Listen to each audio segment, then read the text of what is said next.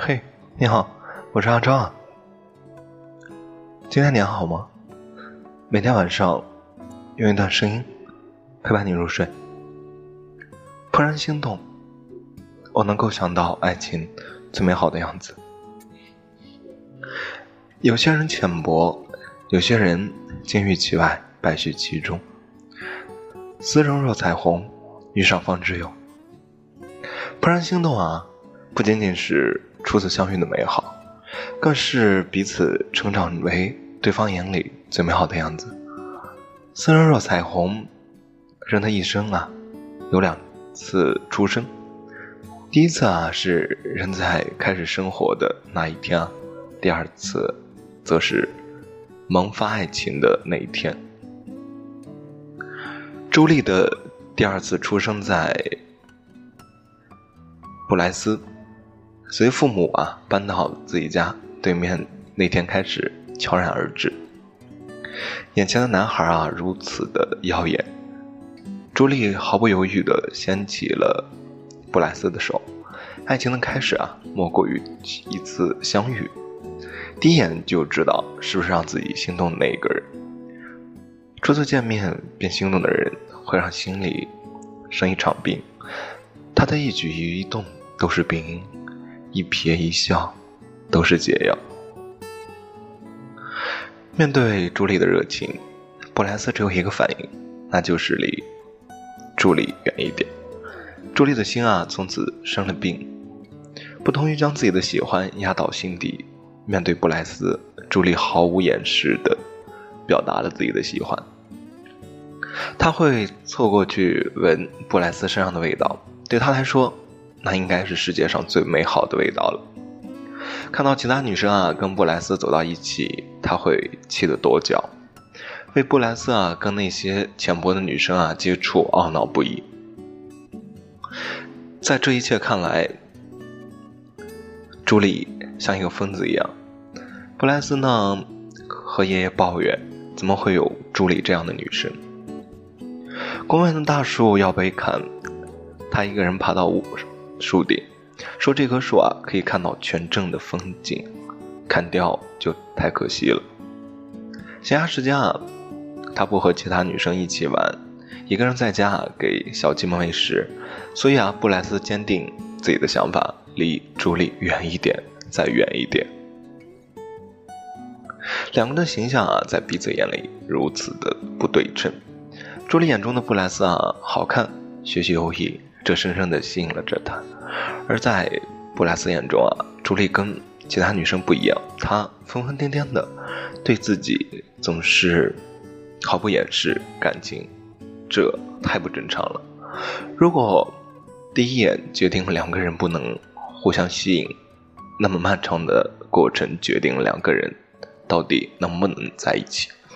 遇上方知有啊，女人们用耳朵感受感情。而男人如果产生爱情的话，就是用眼睛来感受。莎士比亚这样来形容爱情里的恋人们。这句话用来形容朱莉和布莱斯，也恰当不过了。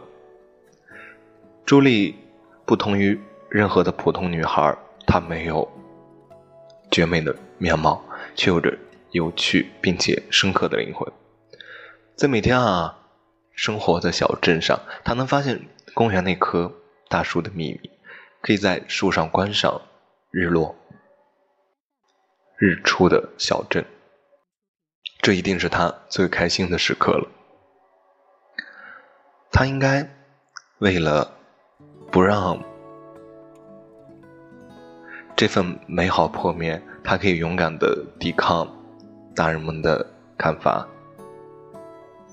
在。科学展览上，没人在意孵化中的小鸡，却可以让朱莉感动不已。面对残疾的叔叔，朱莉可以没有丝毫的嫌弃去照顾他。就这样特别的一个女孩，她能发掘外人看来普通不过的事物的美丽，真诚，丝毫不做作的对待生活中的每一个人。如果说啊，朱莉是用心感受一切的话。那么布莱斯就是粗糙的用眼睛去判断一切，他看不到朱莉的如此美好的内在。所以啊，朱莉精心包装、满怀期待的送来的鸡蛋，被他转头扔向了垃圾桶。如果说啊，只是一味的讨好布莱斯，那么朱莉在爱情上也不过是一个肤浅的女孩。然而啊，发现布莱斯啊将自己眼中珍贵不已的鸡蛋扔掉的朱迪，重新开始审视眼前的男孩。他能在树上看到别人看不到的风景，也能在爱情里发现别人发现不了的真实。朱莉开始认识到布莱斯。也不过是一个肤浅的男孩，他不懂得尊重别人，也无法发现生活中美好的事物，所以啊，才会如此疏远自己，向那些只知道玩乐的女孩接近。面对爱情啊，不被感情所左右，在对方触及到自己自尊后及时抽身，这让朱莉将那些普通的女孩彻底甩到了身后。真正的怦然心动，如果布莱斯真的是那种肤浅的女孩，那么就不能叫做怦然心动了。布莱斯的爷爷啊，这个帮朱莉修理栅栏、主动聊天的老人，看到了朱莉的美好内在，他才知道了朱莉是真正值得去爱的女孩。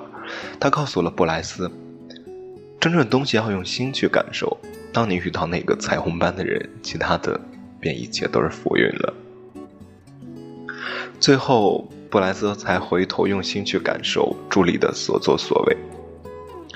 他终于理解了朱莉为什么拼命的要去守护一棵树。朱莉就是自己生命中那个彩虹般的女孩。为了向自己的过错道歉，布莱斯不顾父亲的反对。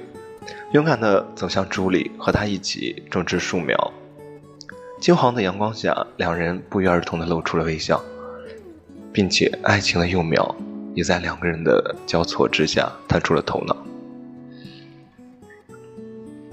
我已经 认识他一辈子了，只是等到今天啊，才碰到他而已。布莱斯从小到大认识朱莉那么久。才今天啊，真正的碰到了自己那个生命中彩虹一般的人。关于最美好的样子，也莫过于此了。起初，朱莉沉溺于布莱斯的喜欢，不厌其烦的接近布莱斯。因为布莱斯，他开始反省自己，审视周围的一切，不再盲目的追寻肤浅的心动。因为朱莉，布莱斯不再单纯的。肤浅去靠第一感觉评判他人，他知道了真正珍贵、值得珍惜的事情，永远藏在内在，用心去感受。因为彼此，两个人一步一步的变成了最好的自己，冥冥中啊，成为了对方眼中最美好的存在。我想，怦然心动，正是让我们看到爱情最美好的样子。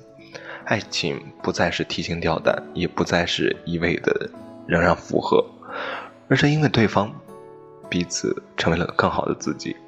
愿我们都可以遇到生命中那个如彩虹一般绚烂的人，除此之外，皆是浮云。